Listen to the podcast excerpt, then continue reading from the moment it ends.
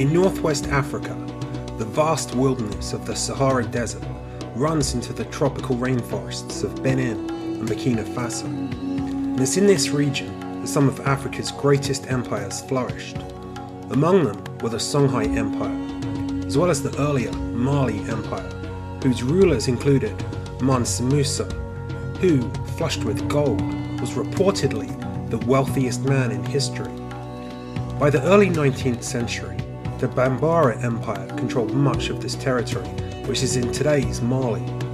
But from the southwest, a new force emerged, a man named Ahmad Lobu, who forged not just a new empire, but what came to be known as the Caliphate of Hamdullahi. An Islamic and jihadist state, it was one of the last powerful empires in this region before the scramble for Africa began in 1881 and saw almost the entire continent fall under colonial European rule.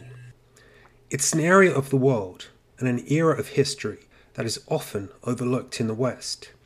But Professor Mauro Nobili author of Sultan, Caliph, and the renewer of the faith, Ahmad Lobo, the Tarikh al-Fattash, and the making of an Islamic state in 19th century West Africa, is a subject matter expert on this period of history. I recently spoke to him about the Caliphate and began by picking up from our discussion in a previous episode about the Songhai Empire.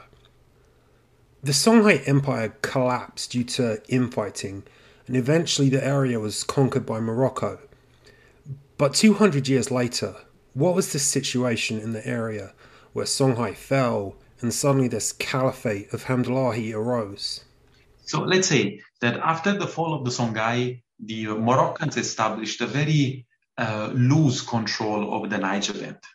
And the more you go basically upstream the Niger, the least consolidated was this control especially after eventually the fading away of any direct uh, control of Morocco over these kind of uh, sub-Saharan colonies in quotes and quotes. Uh, in fact, what happened is that uh, the Niger Bend became uh, characterized by the presence of several almost city-states, like, you know, Timbuktu, Jenne, and you will have like an aristocracy of descendants of Moroccan soldiers who mixed up with local women. But in fact, the rural areas around these cities was completely outside the control uh, of the uh, the garrison, the former Moroccan garrisons in these cities.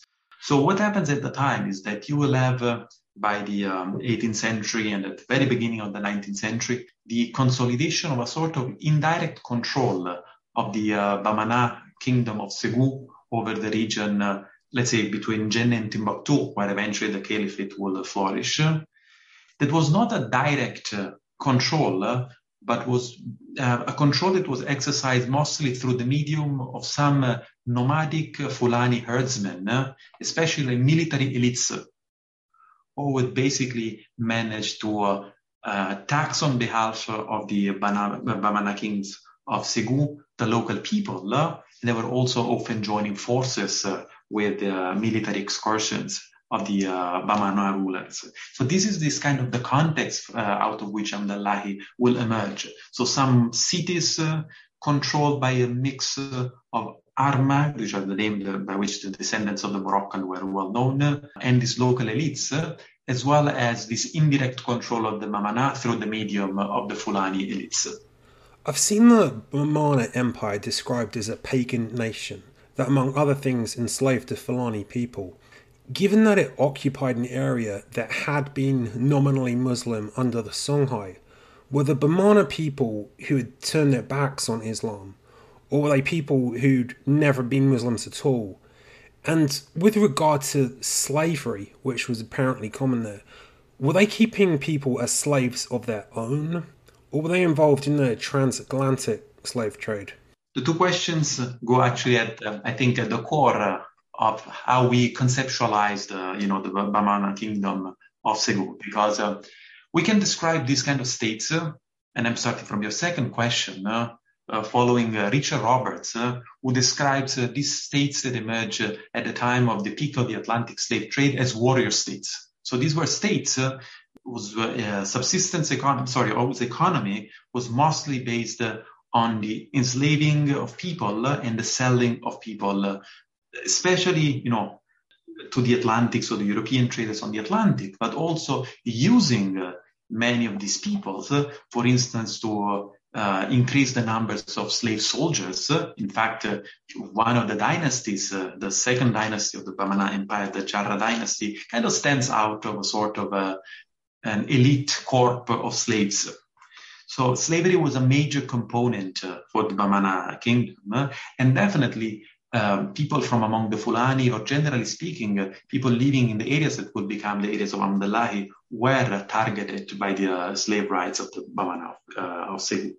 Now, whether Muslims or not is a little bit more of a complex uh, issue because uh, we tend to always think uh, the Songhai Empire, they were all Muslims. The, the time of Hamdallah, they were all Muslims. The Bamana were, on the contrary, all non-Muslims. Of course, there is an overlapping uh, of different religious traditions within these states. So what I would say is that definitely from among the subjects of the Bamana uh, kingdom, there were a lot of Muslims. Muslims playing actually also very influential roles uh, within uh, the kingdoms, uh, economic, uh, intellectual, uh, in terms of like, you know, advisors to the rulers, etc. For instance, there is the founder of the second dynasty, the Diarra dynasty of Segu, tradition record that uh, the first of these Diarra was Ungolo Diarra, was in fact uh, trained uh, by some uh, influential Muslim intellectuals in Timbuktu. And it seems like some of the influential scholars from Timbuktu were playing the role as advisors to some of these uh, kings of Segu. But I would say the pagan, uh, in quotes, feeling that we have when we read about the kingdom of Segu is because Islam did not play a major role in legitimizing the authority of the rulers of Segu. So we can say that these uh, were states, the one of Segu, for instance, uh, in which Islam was present, but was not basically one of the idiom uh, of political culture, which on the contrary will become uh, a crucial feature of Hamdallah. The religious scholars in Timbuktu during the Songhai Empire stayed out of politics, but this separation of religion and state changed with Ahmad Lobu was this inspired by the religious movements further south that had seen clerics become powerful political figures? Yeah, I would say yes. So there has been this historiographical tendency to see this wave of Islamic revolutions, by which I mean revolutions that were led by Muslim clerics that led eventually to the establishment of theocracies, the states run by Muslim clerics. That actually starts, according to this narrative, in the Western Sahara in the late 1600s, then eventually kind of spills into the Senegambian region in the Futa Djallon, especially as reaction to the intensification of the, the enslavement of Muslims in the area of the Senegambia.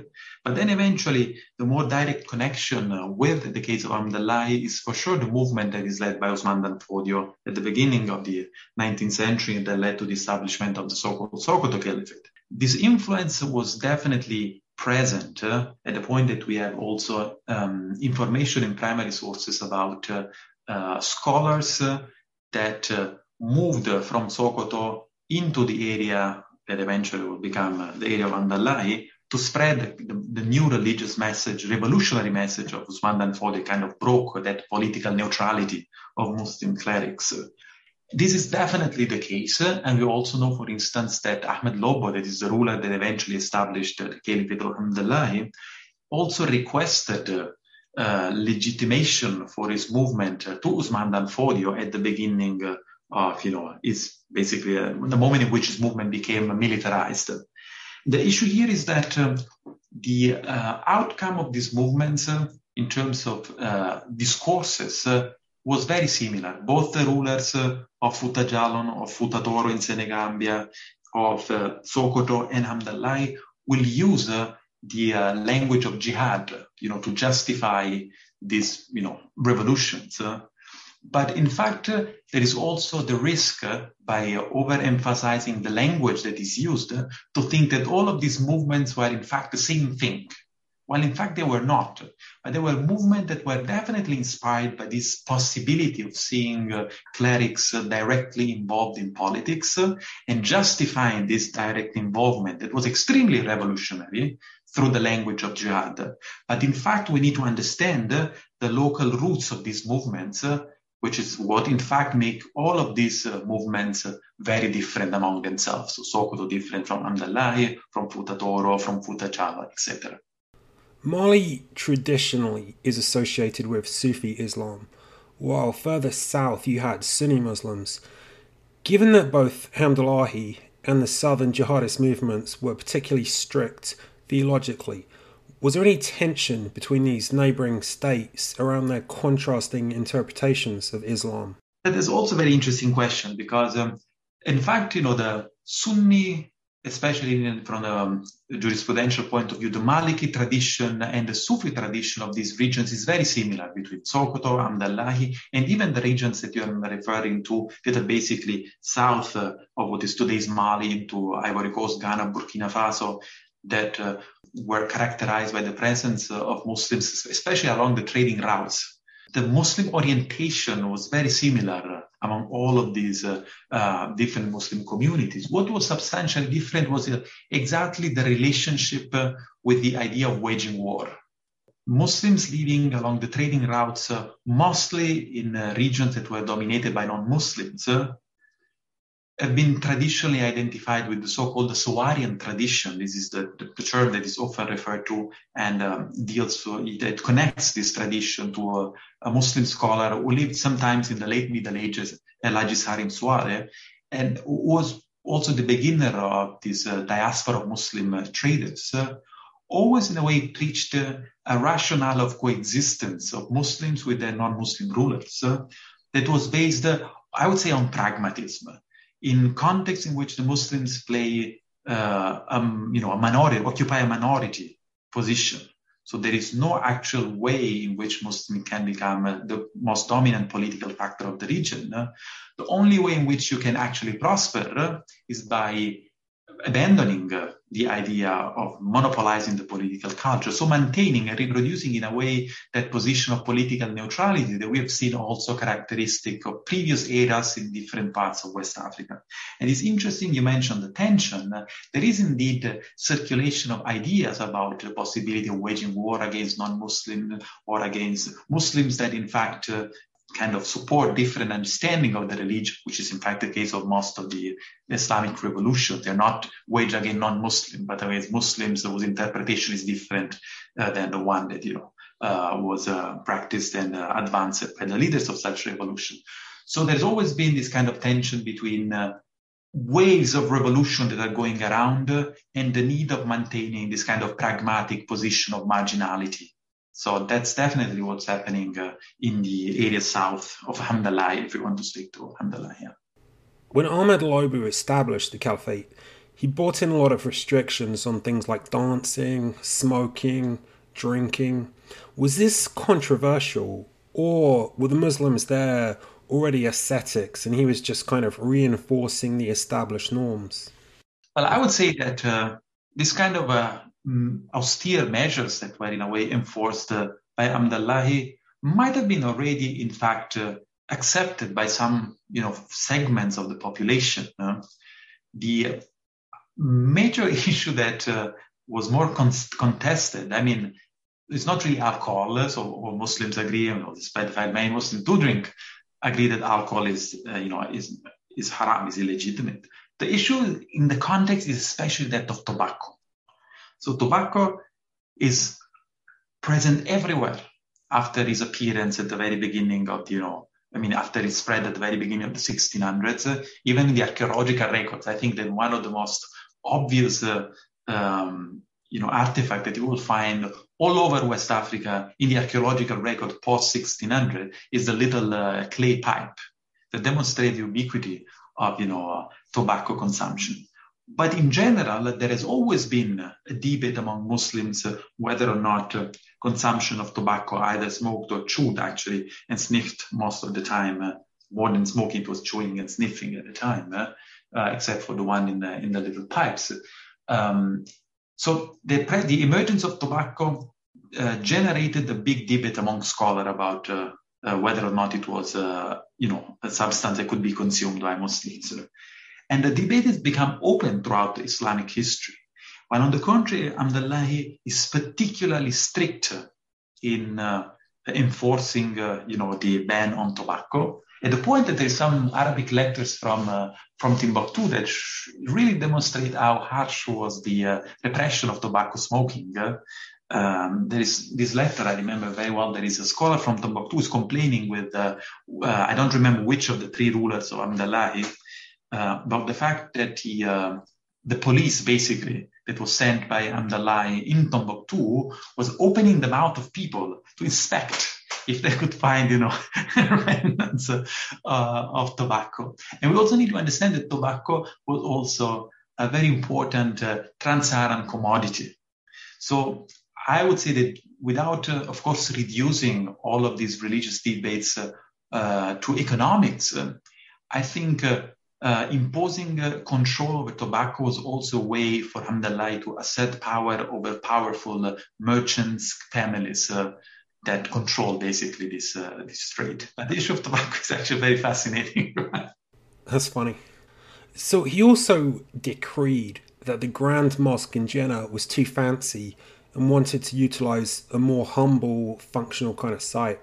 Was that controversial? I'm just thinking in terms of, say, Catholicism. If the Pope suddenly decided St. Peter's was too grand, while people might agree on religious grounds, because of its history and status, I don't imagine they'd be too happy about abandoning it. It's also a good question. that is slightly different, difficult to answer for the simple reason that um, we know a lot about the history of Andalahi from the point of view of uh, you know the rulers and of the administration. But with the exception of the case of Timbuktu, that I tend to know quite well, uh, we have very little uh, sources that testify how people lived under Andalahi, for instance, in Jenne. I don't know if it's because the Jenne archives have not been uh, mined, you know, for uh, letters and stuff like that. So maybe in the future we do know, we will know more about that. But uh, there's a little bit uh, of a tricky uh, issue here, especially in relationship with the Jenne Mosque. So it is clear, actually, from uh, one of the very early writings of Ahmed Lobbo that predates him becoming the ruler of Amdallah, in which he clearly attacks the architect- architectural feature of the mosque as being contrary to some kind of interpretation of hadith of the Prophet. So there's an interpretation of some of these narratives related to the Prophet's saying and deeds that uh, Ahmed Lobo uses to say that basically the material and the proportion of the mosque were not, uh, you know, according to the Sunnah, according to his interpretation. The issue is that uh, uh, contrary to what you will read, especially in like colonial sources, but sometimes actually in contemporary narratives, Ahmed Lobo did not destroy the main mosque of Jenne. As we know very well, these uh, Sahelian mosques are built uh, out of mud. So the mosque require annual uh, uh, kind of works of uh, restoration.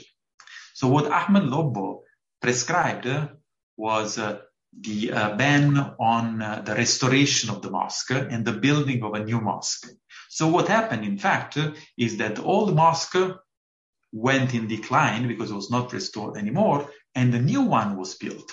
But the interesting thing, and this goes back actually to the cover page of my uh, of my book Sultan Caliph and the Renewer of the Faith. That that's how the mosque uh, on the cover page of that book. You'll have how the mosque looked like when the French arrived in Jenne. So completely basically destroyed. It looks almost like, uh, uh, you know, months more than actually a mosque.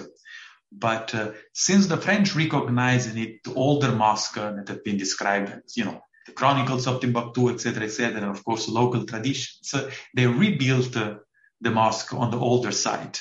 So what we actually have at the time of Amdallah is not the destruction of the old mosque, but the fall out of use of the Grand Mosque of Jenne, which is kind of interesting for me because when uh, people always think about uh, the traditional, uh, you know, the old mosque of West Africa, they always think about uh, the Jenne Mosque, which in fact was rebuilt by the French. Yeah.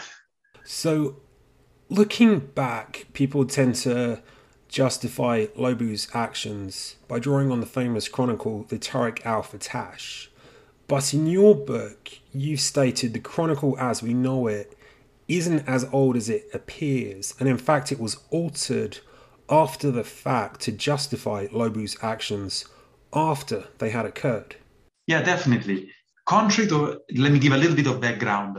Contrary to what people often believed, meaning that the Tarikh al-Fattash was a chronicle originally written in the 1500s and then updated in the 1600s and slightly modified in the 19th century.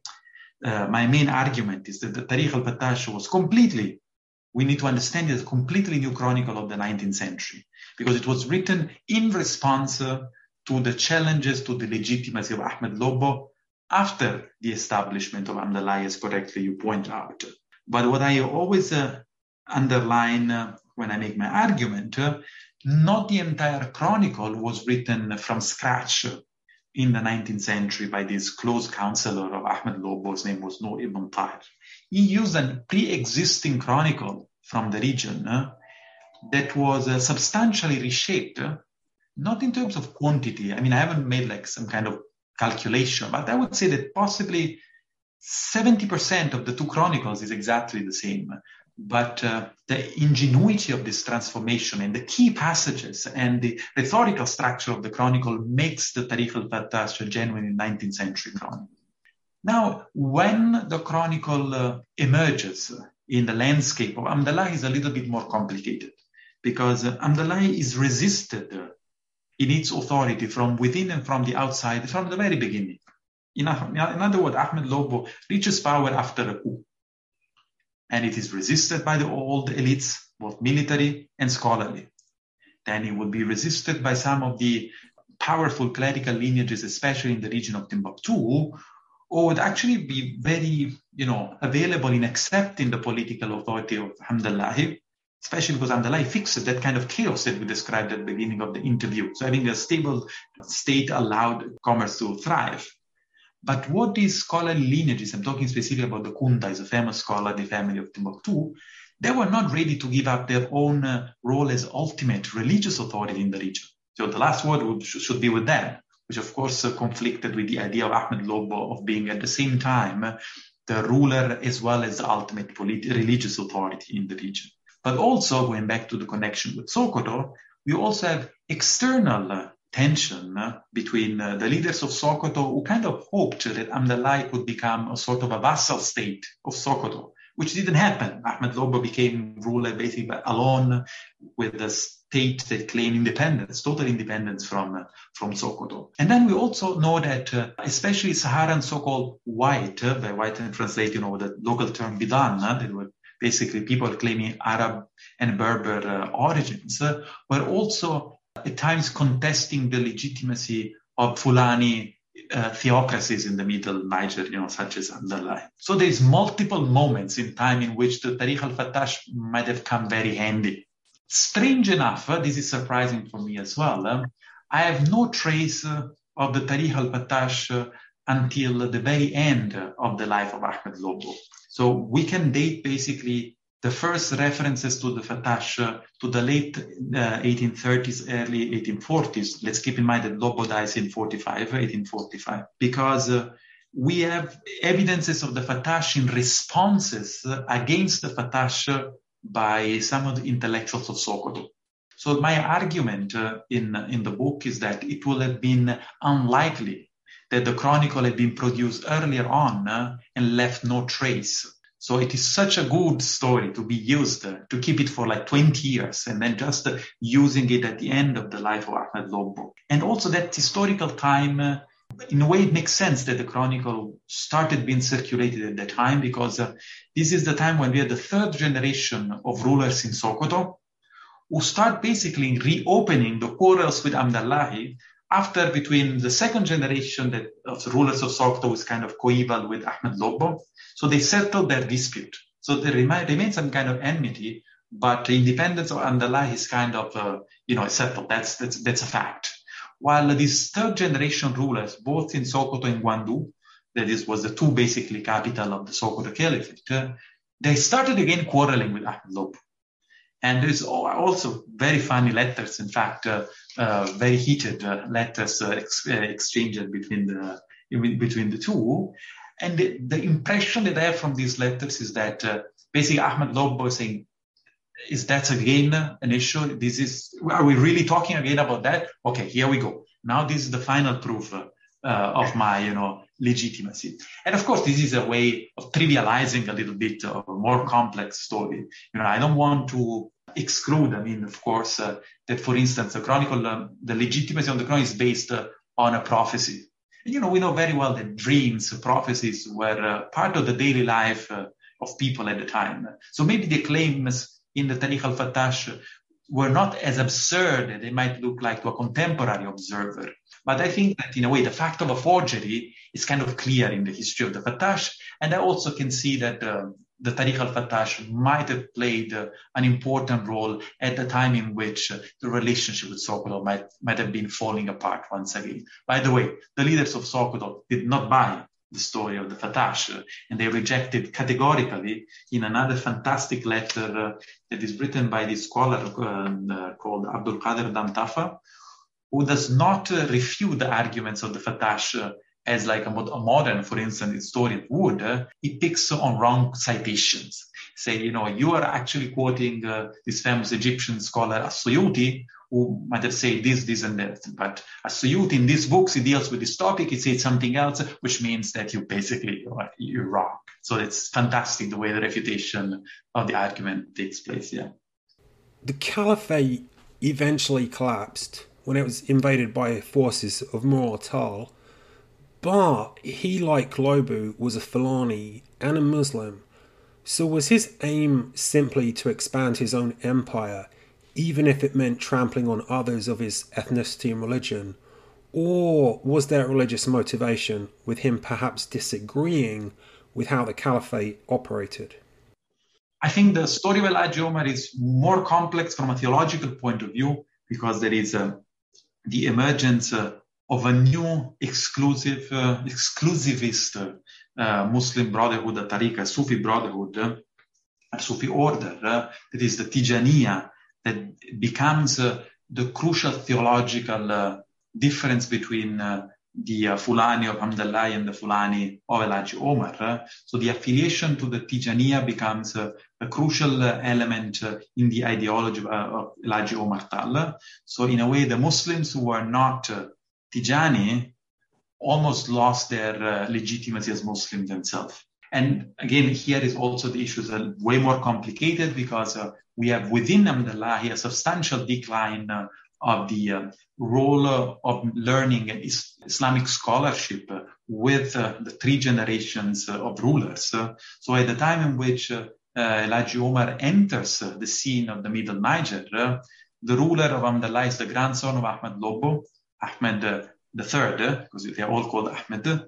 Ahmed third, who's basically is a young, he's a very young guy. He's like in his early 20, I think. I might be wrong, but he's also taken distance from the older scholarly elite. It was basically the close companions uh, of his grandfather and uh, also the people who kind of tutored and mentored his father. So there is also now discontent among uh, the early supporters of, you know, Ahmed Lobo. And many people, in fact, realigned uh, with the Tijaniya, possibly because they saw in the Tijaniya, in a way, the original spirit uh, in, the, in, the, movement of Omar Tal, uh, the original spirit of the message of religious reform. So we have from within the, uh, the people of Hamdallah a lot of supporters of Omar Tal's uh, cause. So here there is an issue of a decline of a specific political and religious project, the emergence of a new political and religious uh, project. so the situation is complicated from a social, from a political, but also from a theological point of view. So, my last question to you relates to colonialism. In the West, we really hear very little about Hamdullahi and other great empires like the Mali and the Songhai empires. At the time of the Hamdullahi Empire, though, in the 19th century, was the Caliphate in contact with Europe? I mean, did they have trade or interactions with the outside world?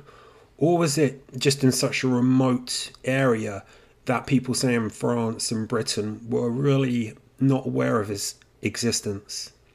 Yeah, that's interesting. And actually, it goes in the direction of the book that I'm writing right now. So we're moving from an older uh, book on the Tarikh al-Fattash to a newer one that deals, in fact, with the consequences uh, of uh, the trip in Timbuktu at the time when Timbuktu was part of Hamdallahi of a German traveler, Heinrich Barth, was hosted by one of these Kunta scholars, uh, the Kunta that scholarly lineage uh, I mentioned at the beginning of the interview, and the quarrels uh, that uh, emerged between uh, Ahmed the third and, and this kunta scholar Ahmed al-Bakkai, because this is a time in which uh, the Middle Niger, despite being still very far away from the coast uh, or from the areas of direct influence of Europeans, uh, was located uh, in a region that was uh, feeling the echoes of the French trying to penetrate the Senegal uh, Valley.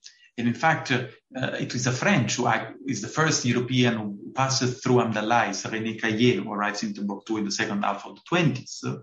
then we have roughly at the same time, I think in 1826, we have a Scottishman, uh, Gordon Laing, who comes through the Tripoli route across the desert in Timbuktu and who dies. And then eventually we have this German traveler, Heinrich Barth.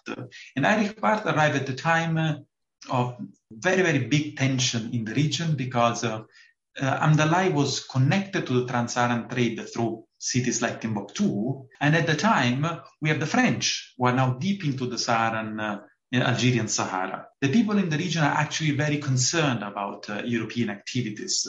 And the nice story that actually unravels with the um, arrival of Barth is that the scholar in Timbuktu realizes that this uh, traveler uh, Barth arrives with opportunities of trading with the British. The British at the time, they are not uh, yet, uh, contrary to the French, attempting any kind of direct control of territories. But they are advancing their policy of, you know, the imperialism of free trade. So this scholar in Timbuktu realizes uh, that the opportunities offered by this German are first to try to secure the British support against the French. I'm going to guarantee for you that this region can trade with you guys as long as you protect us from the British. But at the same time, is also not in fact ruler of the city. The city is nominally under the control of Hamdallah and is using the presence of these uh, German travelers who said on behalf of the British to actually assert his own authority because the ruler, the third ruler of Amdalai, wants Barth and his belongings to be delivered to him in the capital. We don't know what would have happened to Barth. But this scholar, in fact, uses Barth to demonstrate that he's the person in charge of Timbuktu. I'm protecting him and uh, I demonstrate to you that I can send away your troops that came here. It's a very fascinating story of distant echoes of European, you know, imperialism that can be actually seen from a very local perspective. So Amdalahi was uh, involved in this, uh, you know, increased European influence, of course, well before actual colonialism consolidated, but in a very distant way that allows, in fact, uh, European actors to be manipulated in a very fascinating way. It's a nice way of really decentering, uh, you know, European uh, history and see these stories of 19th century, not from a European perspective, but from a West African perspective. Thanks so much. It's a really fascinating subject.